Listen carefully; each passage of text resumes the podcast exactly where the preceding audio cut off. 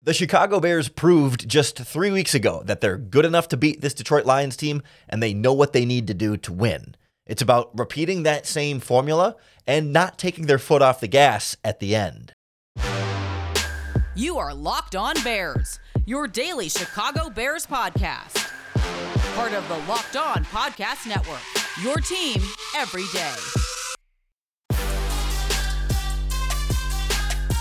This is Locked On Bears, and I'm your host, Lorin Cox. I'm here to bring you your daily, in depth Chicago Bears news and analysis. You can follow me on Twitter at Cox Sports One. You can follow the podcast on Twitter at Locked On Bears. You can like Locked On Bears on Facebook, join the Locked On Bears Facebook group for even more Bears talk, and make sure you hit that subscribe button on the Locked On Bears YouTube channel to keep up with all of our video podcasts as well. Thanks for making Locked On Bears your first listen today. We're part of the Locked On Podcast Network, your team every day. Today's episode is brought to you by DoorDash. Get all of your favorites delivered right to the comfort of your own, your own home, whether it be restaurant, meals, snacks, groceries, you name it, they've got it on DoorDash right now. You're going to get 50% off up to a $10 value when you spend $15 or more on your first order when you use our promo code LOCKED23. On the show today, we put together a game plan for the Bears to beat the Detroit Lions, and fortunately, it doesn't have to be too complicated. We saw that game plan executed almost to perfection or almost to success just three weeks ago. The Bears don't have to reinvent the wheel here.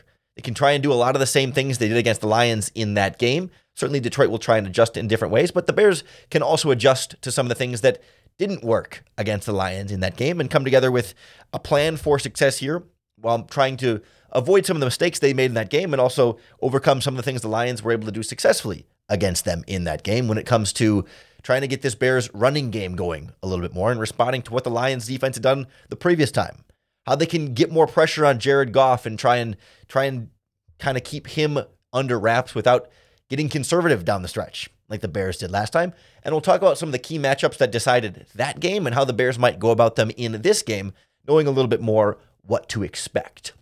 But offensively, last time we saw Chicago come out firing pretty well. Justin Fields played well. The Bears were able to put up uh, quite a few points early on against that Lions defense and were in control for the majority of that game. Justin Fields took care of the ball. Wasn't like he was it wasn't as horizontal as we saw against the Vikings afterward, but it wasn't all downfield shots either, but it was a good sort of mixture of getting different guys involved. It wasn't a 300 yard passing performance, but it was taking what the defense gave him and doing enough in that regard and being able to move this team down the field. The big problem that we saw throughout that game, and we saw it again against the Vikings now in back to back weeks, is drives ending in field goals and not touchdowns. And certainly against Detroit, they got what three interceptions on Jared Goff, plus I think there was a fumble in there if I remember correctly. And they struggled to really turn those turnovers into touchdowns. They turned into field goals, or on one drive, I think there was a fumble. I think Tyler Scott fumbled on a drive after a turnover. And that's one of the big takeaways for me entering this game is like when those drives stalled, it was a couple of different things that it was it was a combination of sometimes the Bears would get in there and you know they'd move they'd move down the field and then they'd have a negative play. It'd be a false start or it'd be a tackle for a loss in the running game or it would be a sack or it'd be a a screen pass that ends up losing yards. You know, something to where they go from first and 10 to first and 15 or second and 12 or second and 11. And then you end up getting third and eight, you know, instead of, you know, gaining a few yards on first down, gaining a few yards on second down, and getting third and three, third and two, third and one. And the other aspect of that is when the Bears would get these drives moving and they'd get into the field goal range, they'd get to third and three, third and two, third and one. They'd hand it off and they wouldn't get it and they'd take the field goal and they wouldn't go for it. You know, we kind of saw a combination of those things in, in that game. It was either it was either they'd get backed up early on a down and distance and then it became third and long and then fourth and long, you're not going to go for it then, so you take the field goal. Or they would get better down and distance, but once they got inside the red zone, they were content to say, yeah, third and one, we'll try the QB sneak with Justin Fields. We don't get it. It's fourth and one. Eh, let's take the field goal. Let's not try again to get that fourth and one. And ultimately, you end up letting the Lions climb back in this game. So, like game plan wise, you got to stay ahead of the sticks right? And that's that's kind of the goal every week, but specifically against the Lions, like you got to get out of your own way with negative plays, and you can't let these drives get too conservative. Like we saw Detroit in that first game really, really load up the box. That was their game plan. We're not going to let you run it with Khalil Herbert, Roschon Johnson, and D'Onta Foreman in that game, especially Herbert. You know, he had 16 carries for 35 yards. He did have a nine yard run in there, but it was a lot of like running into the line of scrimmage, not finding a lot of room because it was a lot of eight man plus boxes from the Lions, kind of daring you to throw it a little bit more. And as a result, the Bears' running game became Justin Fields on the read option, keeping it himself and sometimes just having to make a guy miss in space and break off from there. And I think if I'm the Bears, certainly that that is a strategy, and you're going to use the Justin Fields running game. But I want to get the running back ground game going again. And so if they're going to load up the box, you got to spread them out. Make them pay for loading out the box, right? If they're going to load the box, they're daring you to throw. But they load up the box in some part because of your own personnel. They feel like, okay, we can get eight men in the box if you've got a fullback and two tight ends in the game. But if you come out with four wide receivers and Khalil Herbert, they can't load up the box. I mean, I guess they could put one man on each of those four receivers, then put eight guys in the box with no deep safeties. But then, okay, let me take a shot then, you know, or let me throw to the flat. And then you have so much more space for your passing game. Like it felt like the Bears as an offense weren't able to properly respond to and take advantage of the Lions loading the box. Spread them out and then either make them unload the box so then you can hand it off to Herbert with fewer guys in the box, or if they still load the box when you spread it, then take advantage of the extra space that they're getting you by having loaded up the box. Like I want to see the Bears take a more proactive, responsive approach to their running game there, to not have to rely on Fields to pull it and run all the time. And then in theory, if their running game can be more more active and proactive ahead of the Lions game plan there, then you're, that should help you get into better down and distance situations to avoid having to settle for field goals on the drive. It should help you feel more confident in going for it on third and one, fourth and one, because you can trust your running game a little bit more because the Lions aren't shutting it down by loading the box all the time based on what you're doing offensively. Like there wasn't enough of a response in that way. And that's why I want to see the Bears adapt this time around when they play the Lions offensively. Do the same kind of things you were doing with Fields in the passing game. It was working. Do the same kind of things you were doing with Fields in the running game. It was working, but revamp things a little bit with the rest of your running game. Try and avoid more of those negative plays. Get yourself in a position to keep moving forward and don't take your foot off the gas when you're in field goal range. Like there are times when you take the field goal when it's fourth and 10, you're not going to go for it. But when you got a chance to keep sticking it to the Lions when your offense is working, you got to keep sticking it to a 9 and 3 first place team within your own division. Similarly, we saw a lot of great things from the Bears defense in that game until the very end, but they were getting ahead of Jared Goff and Ben Johnson in the Lions offense. And we'll go through some of the things that worked pretty well on that and what the Bears can try and do a little bit better this time around next on Locked On Bears. The Locked On Bears podcast is brought to you by our friends at DoorDash. DoorDash is the best way to get all of your favorites delivered right to your door so that it's restaurant warm and fresh the moment it arrives from your DoorDashers, bringing it straight to your house whether it's groceries that DoorDash will pick from the shelves for you right after you pick it, you pick what you want off the app. They'll bring it right to your door, or it's a great way to support local restaurants in your area. I recently just DoorDash myself some chicken teriyaki over rice, and oh my gosh, it was so good. And you know, again, it comes comes hot and fresh. Like I went to the restaurant myself and got it, but no, someone else took care of it for me, and that's the convenience with DoorDash. I can still support local restaurants without having to leave the comfort of my own home. Right now, you can get 50% off up to a $10 value when you spend $15 or more on your first order. When you vi- when you download the DoorDash app and enter our promo code LOCKED23. Subject to change, terms apply. Don't forget that promo code LOCKED, L O C K E D 2 3 for 50% off up to a $10 value on your first order when you download the DoorDash app.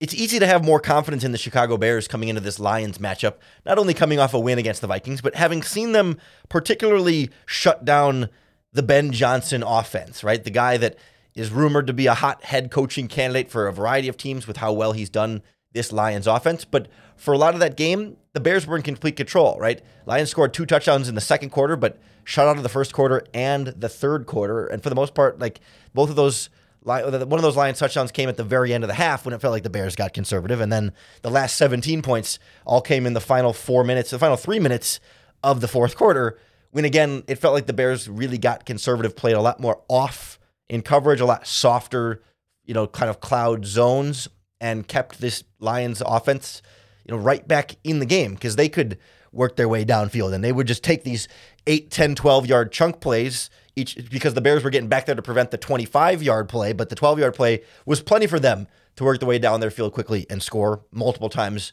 on consecutive drives against the Bears. And so that's sort of the, the a the big lesson takeaway to not do this time around is like don't get conservative. Keep playing your defense the way you're playing. You don't have to be in prevent defense until it's Hail Mary time, right? You don't have to be in prevent defense the entire final three minutes of the game or the, the entire final two minute drive. It just felt like they weren't getting after Goff the same way. They weren't playing as physically and aggressive. They were. It felt like they were coaching and, and calling defense scared instead of staying confident and aggressive with what had been working through the the entirety or almost the entirety of that game.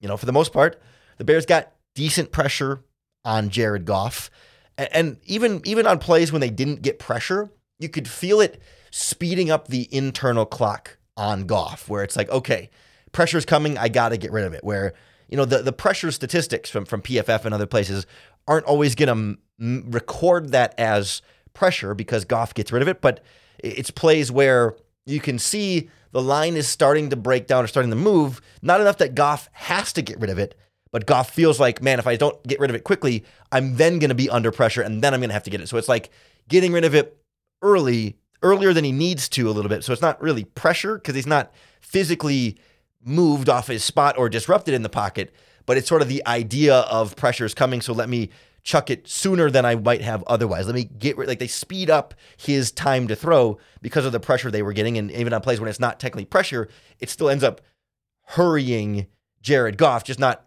physically like moving him and, and causing him to hurry in that regard. Like it's more of a mental thing than a an actual like physical disruption. But what it does is when he has to get rid of it quickly or more more quickly, when he feels that pressure to get rid of it more quickly, not pressure, but when he feels that sort of obligation because of the threat of pressure, then he's not throwing it as deep, right? There's not as much time for routes to develop downfield. It has to be a little bit more of an underneath game. And that limits explosive plays, that limits just the general chunk. You know, if he has to throw it three yards past the line of scrimmage more quickly, when he could be more regularly throwing it, say, seven, eight, nine yards past line of scrimmage, you know, th- that adds up when it's three or four plays in a row of only three yards instead of three or four plays in a row of eight yards when he's throwing. You know, all of a sudden that's 20, what a 20 yard difference, for example, in that kind of math there. So that's what, that's where the pressure could start to get off. And then also, it made the Bears' blitzes more effective when they did blitz, right? We kind of talked about this uh, earlier in the week on the podcast, where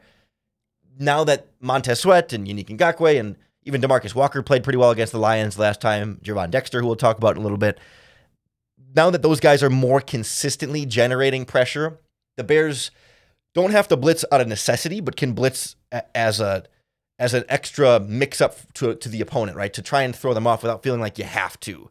And so then you can be more judicious and creative about when and where and how you blitz. It's not something that has to become a more regular part of your pass rushing uh, attack plan. But when they do mix it in, it's a little bit less expected. It's a little bit easier to disguise then because you're not always having to show it to, to get the pass rush there. And similarly in, in coverage, right now that pass rush is being a little is a little bit better, you can disguise things a little bit more in coverage. Where when you don't have much of a pass rush, you're worried about okay, if I disguise stuff, like is the quarterback gonna quarterback gonna have enough time where when a guy is trying to get back to his spot where he needs to be, if the receiver can beat him there and the quarterback has time to get the ball to him there, you know, will the pass rush not allow us to do certain things in coverage that we might otherwise want to do? And I think there's some more flexibility to disguise a little bit more in coverage, and that's something that I think helped. Both of those things helped generate those turnovers against Jared Goff last time. Some of it is always luck, right? I think at least one of those was either a dropped pass by a receiver or a tipped pass by a defensive player. And we saw that a couple times against the Vikings this past week too, like or this past game as well. Some of it is guys being in the right place and the right time. And that there's a skill to that, but some of it's just like, yeah, it's an oblong ball that bounces funny.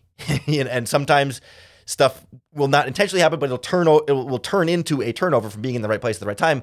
But some of it was, you know, TJ Edwards stepping in front of a pass or Tremaine Edmunds knowing where to be in a coverage, and like that is a part of the Bears showing different things in coverage early in the season, and the Lions studying that, and then the Bears tweaking that and showing showing something that might look similar, but then responding differently, and you know, pre-snap versus post-snap, or you know, sort of having guys, you know, disguising coverage in terms of like it's still going to be a cover two or still going to be a cover three, but normally a safety goes here in that coverage and a linebacker goes here or a cornerback goes here. But now we're going to have the safety go where the cornerback usually does, and maybe the, the cornerback go where the safety usually does. And so it's the same coverage, but it looks different because different players are moving into different in, into into zones they might not normally be in, and that's where you can try and you know fool a quarterback or make him think he's seeing one thing, but then realize oh because the safety's moving there, it makes it look like a different coverage, but actually he's just in a different spot in the same coverage that I thought it would have been otherwise. And that's how you get, you know, that's how you start to get interceptions based on, on disguised coverage. Like it's not something that a veteran quarterback like Jared Goff is going to get fooled on all the time. And it's not always as simple as just fooling him to get an interception. Sometimes, you know, you just miss the throw or misread or miscommunication, but it's something that certainly contributes to that for this Bears defense. It's something that they need to continue to do again. Like I don't think it's reasonable to expect three more interceptions of Jared Goff. You know, he's not a reckless quarterback. He's not someone who's turned it over a lot all season. He's turned over eight times this season, and I think three of them came against the Bears in that in that one game. So all other games this season, he's only thrown five interceptions in what would that be, eleven other games? So he averages like you know literally less than one interception per game. We can't expect three every time from this Bears defense, but Goff did fumble it three times the following game against the Green Bay Packers. Like he has been turning the ball over. And we heard yesterday from Matt Dery on Locked On Lions that Jared Goff in winter weather games, I think the touchdown to interception ratio was seven to seven. Like he's a lot less efficient and a lot more turnover prone comparatively in cold weather games. You know, when it's windy and the conditions of Soldier Field, as we're expecting on Sunday. I'm not sure exactly what particip- uh, precipitation wise, but still, there could be some opportunity there for Goff mistakes. The Bears absolutely have to take advantage of those defensively. And then, like we just talked about, the offense has to do some of that more. And then, just when you get to the end of the fourth quarter and the end of the half, this defense cannot take their foot off the gas, back off in coverage, and let the Lions take their free plays all the way down the field until they get into the red zone. And then you got to buck up. And then at that point, it's too late. And, you know, mistakes start to happen, and one thing leads to the other. That's how the Bears collapse against the Lions. Avoid the collapse this time. Easier said than done, but I think we've seen that this Bears team is capable of it, and they they avoided it. You know, they they finished out on top of the Vikings. They learned how to win that game, so they got to apply that ability to learn how to win to do it this week against the Detroit Lions. Doing so, it's going to come down to winning a lot of the same one-on-one matchups that helped decide that first Bears Lions game. The things that the Bears did well in those one-on-ones, and the areas where you know they struggled, and it ultimately helped kind of help bring down what they were able to do. Then we'll go through what to expect from Amon-Ra St. Brown, Aidan Hutchinson, and an injury situation on the Lions offensive line that the Bears should absolutely be attacking next on Locked On Bears. The Locked On Bears podcast is brought to you by our friends at PrizePicks, the better way to do daily fantasy sports because PrizePicks puts you in complete control. They set a projection for every player of, of some sort of stat passing yards, rushing yards, touchdowns, you name it. And then you decide whether they will perform better or worse than their PrizePicks projection, and you can win up to 25 times more money on your pick. So right now, Justin Fields' PrizePicks projection is 198 and a half passing yards. You could pair that with any other number of players, two to six players. And if you get your picks right, you can win big at PrizePicks. It's really fun. It makes it a more exciting game to watch because you're waiting to see is that guy going to get enough yards to really hit your PrizePicks. Try it for yourself. Go to prizepicks.com slash NFL and use our promo code locked on NFL for a first deposit match up to $100. It's an extra 100 bucks to play with at prizepicks.com slash NFL. Promo code locked on NFL. Daily fantasy sports made easy. The Chicago Bears can make life easier on themselves in this Lions game if they can win some of the key one on one matchups. And when I look back at the Lions game the first time around, it really kind of tells the story for you right there. You got to, for example, keep tabs on Amon-Ra St. Brown. And the thing the Lions do with Amon-Ra St. Brown is try and avoid specific one on one matchups that they don't want and try and get the one on one matchups they do want, especially against the Bears in the last game. It was a lot of Jared Goff throwing underneath to the middle of the field. That was where his call it a check. It's not always a check down when it's seven or eight yards downfield, but like that area, right? Between the numbers, often between the hashes, short of the first down marker. Like that was the area of the field he was going after over and over again, particularly with Amon-Ra St. Brown. Also, Jahmyr Gibbs out of the backfield. They checked down to that area of the field quite a bit too.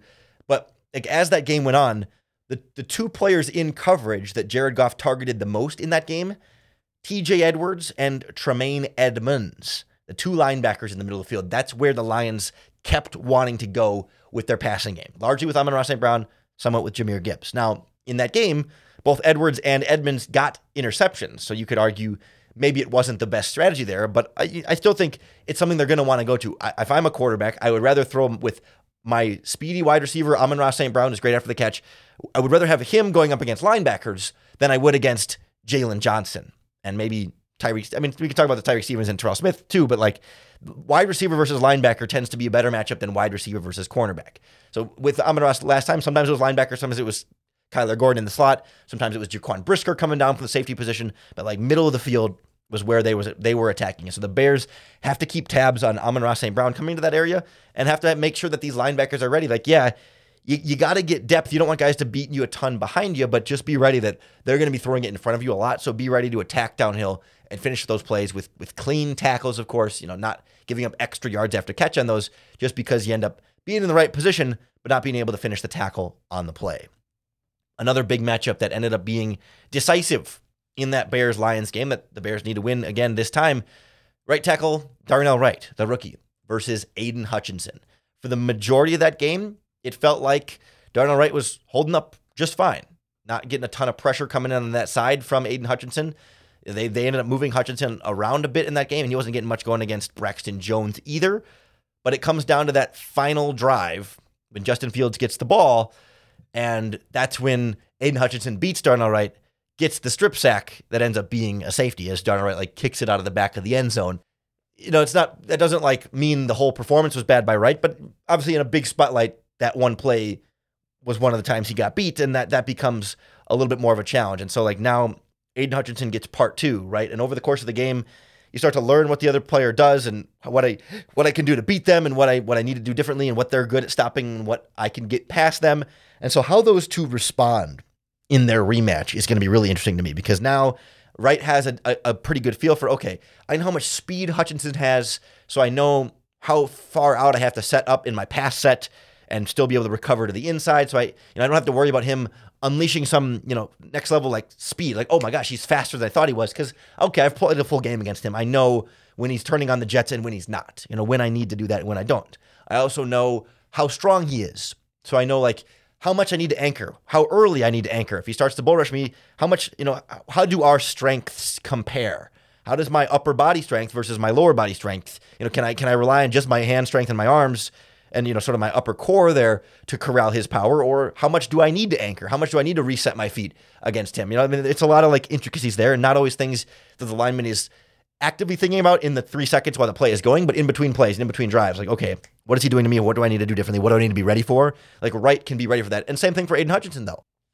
Hutchinson will say, okay, Uh, man, I beat him on that strip sack doing this. I think I can beat him using that move, you know, or man, every time I tried this move on Darnell Wright, it wasn't working. He's got me on that move. I got to know like when to try that and when to have counters ready for that and how, how to respond, right? Like how those guys respond in the rematch will be really fun to watch, especially for a rookie that hasn't ha- hasn't gotten to go against the same guy twice like this, except for you know in the Vikings. Now was the first game that he's gotten to play against the same player twice this season. But Hutchinson's kind of more of a Clash of the Titans type matchup with them on the edge, and that one's going to be really fun.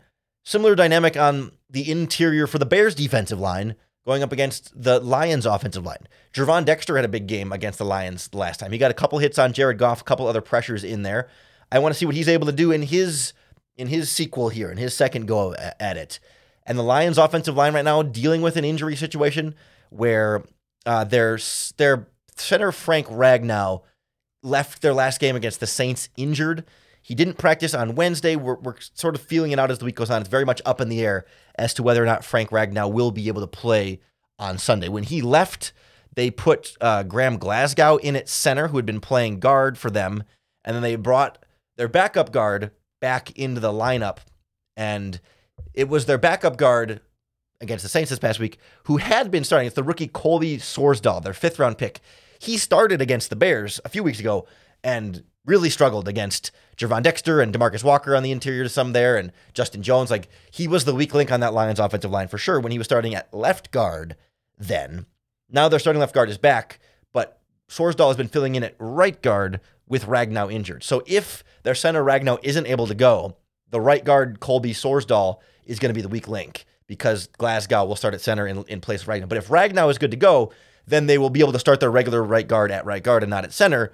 And then it, it becomes a little bit more of a, you know, find find your matchups where you can kind of thing. There's not like the one big, you know, weakness. It's just like, you know, got to go win your one on ones there against that Lions offensive line. So I'm looking for Dexter to have a big game potentially against one of these backups and pick up where he left off last time. Like th- those to me are, are the big matchups that can go uh, really far in deciding this game. And it's still why I feel like the Bears have a good shot to win this one. We haven't felt that way a lot this season, but coming off of a bye, having almost beat this Lions team, having just beat the Vikings, and showing they can finish these games with a win, I think the Bears can do it. It's not going to look exactly the same as it did the first time against the Lions, I think the cold weather is going to keep the scoring down a little bit more and make it a little bit of an uglier game. They probably won't shut down the Lions offense as smoothly as they did that first time, but maybe, and they probably won't turn over Jared Goff as much as they did, but maybe the offense can finish more of those drives with touchdowns. And really curious to see what kind of growth the Bears show from first Lions game to second Lions game. Whatever happens on Sunday, you can be sure we'll break it down for you right here on the Locked On Bears podcast. So make sure you hit that subscribe button on YouTube or wherever you listen to podcasts. That's going to be the best way to keep up with all of our daily, in depth Chicago Bears news and analysis. Really appreciate you making Locked On Bears your first listen today. If you're looking for another listen here, we've got a Locked On Sports Today 24 hour live stream channel on YouTube. And we're also going to have our NFL kickoff live show coming up as well to get you ready for all of Sunday's games, including Bears Lions. So go check out those podcasts and well on those live shows. And then come on back Monday for another episode of Locked On Bears and another opportunity to bear down.